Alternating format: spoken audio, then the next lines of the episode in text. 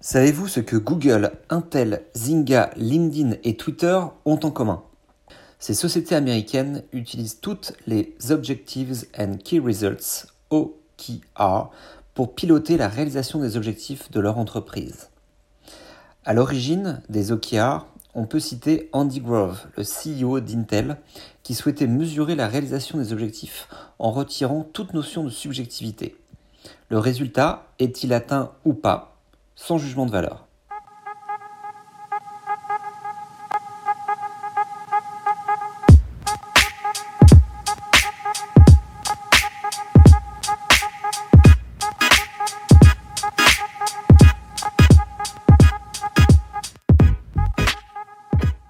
Bonjour et bienvenue dans un nouvel épisode de la Minute Management, votre podcast hebdomadaire d'astuces, de critiques de livres, d'analyse de méthode ou encore d'interviews sur le management le leadership et l'efficacité personnelle.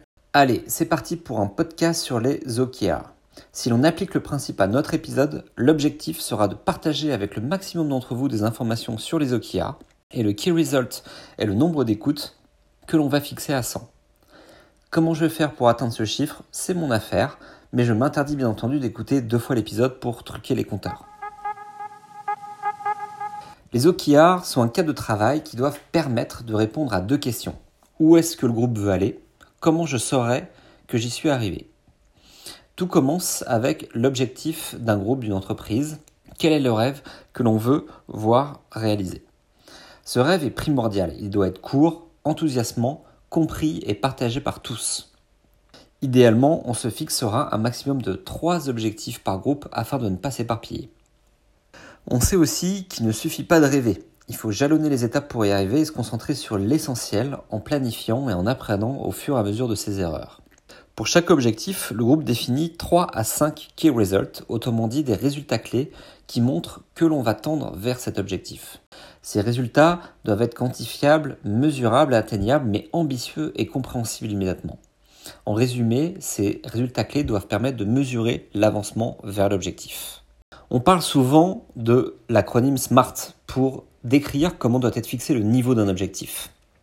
S pour spécifique. Un objectif spécifique, c'est un objectif personnalisé par rapport à l'activité.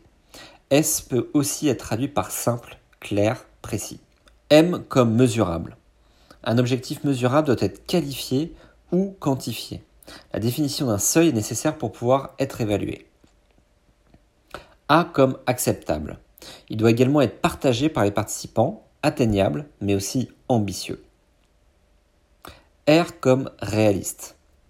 Un objectif réaliste est un objectif pour lequel le seuil de réalisme est défini. Dans le cas des OKR, la cible fixée sera un peu plus ambitieuse que la normale pour donner l'envie de se dépasser. On pourra considérer en réalité que l'objectif est atteint à 80% de la cible.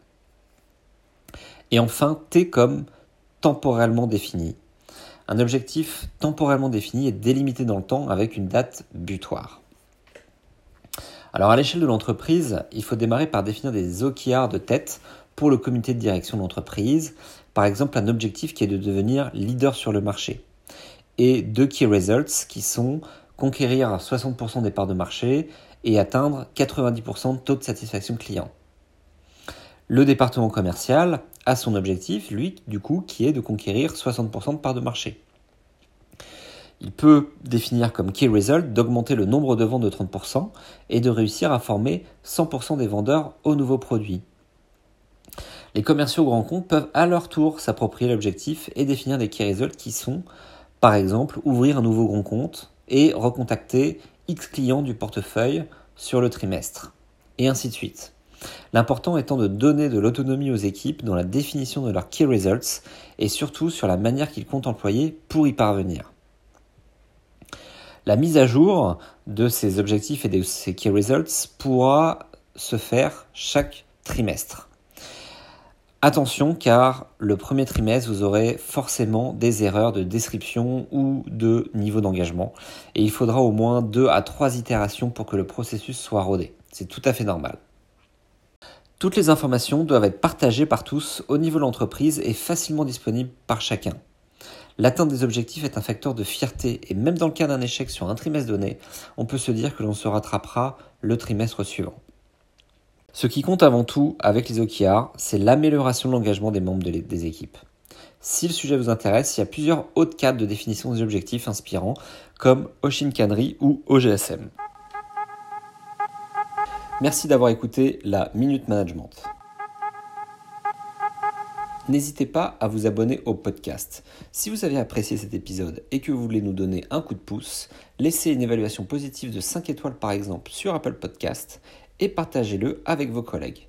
Ou dans le cas contraire, laissez-nous plutôt un commentaire pour nous faire progresser sur le contenu que l'on vous propose. On se retrouve la semaine prochaine pour le prochain épisode du podcast La Minute Management.